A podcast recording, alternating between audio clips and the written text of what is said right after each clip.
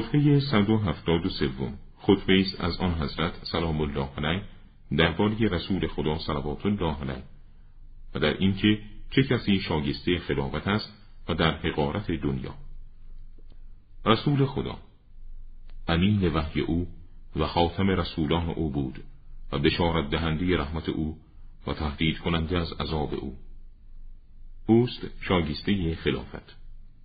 ای مردم شاگسته ترین انسان ها به امر خلافت نیرومندترین مردم بر این امر است و داناترین آنان به مشیت خداوندی درباره آن. اگر کسی در موضوع خلافت پس از ثبوت آن شر و فساد برانگیزد باید او را به توبه و بازگشت وادار نمود و اگر امتناع بورزد باید با او به پیکار برخاست.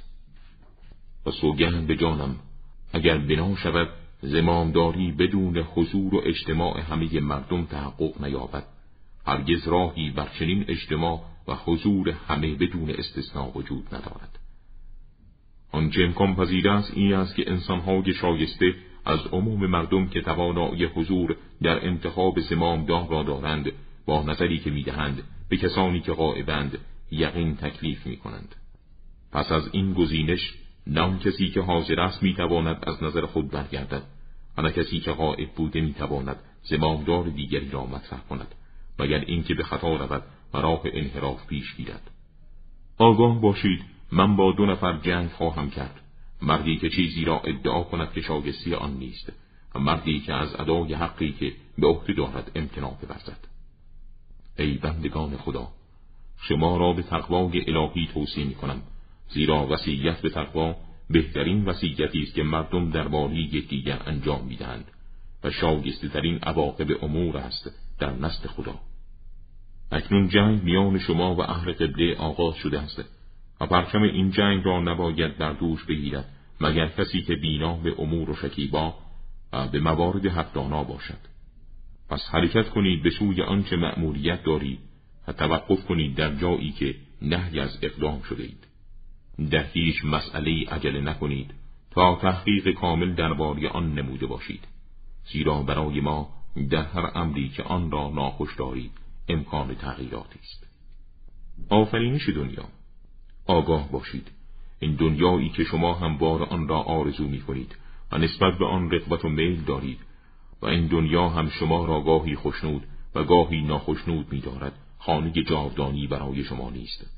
و نام منزلی است که برای آن آفریده شدید و نه جایگاهی است که به آن دعوت شدید.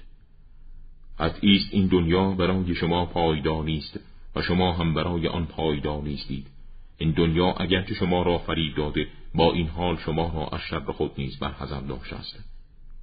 پس فریبکاری دنیا را در برابر تهدیدی که شما را نموده است رها کنید و عوامل طمع آن را در مقابل ترساندنتان از خود دور کنید. در این دنیا به آن سرای ابدی سبقت جویی که به سوی آن دعوت شدید.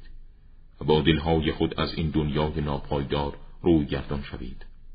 و هیچ از شما نالی نکند چنان کنیزی که از دنیای او چیزی سلب شده باشد. نعمت خداوندی را به وسیله صبر بر اطاعت خداوندی و التزام به آنچه که خداوند در کتاب شما را به آن ملزم ساخته تطمیم نمایید. آگاه باشید. چیزی که از دنیا از دست می دهید ضرری به شما وارد نخواهد کرد. مادامی که رکن دینتان را حفظ کرده باشید. نیز آگاه باشید که اگر دینتان را ضایع کنید هر آنچه که از امور دنیوی خود حفظ کنید سودی برای شما نخواهد داشت. خداوند دلهای ما و شما را به سوی خود جذب نماید و به ما و شما صبر عنایت فرماید.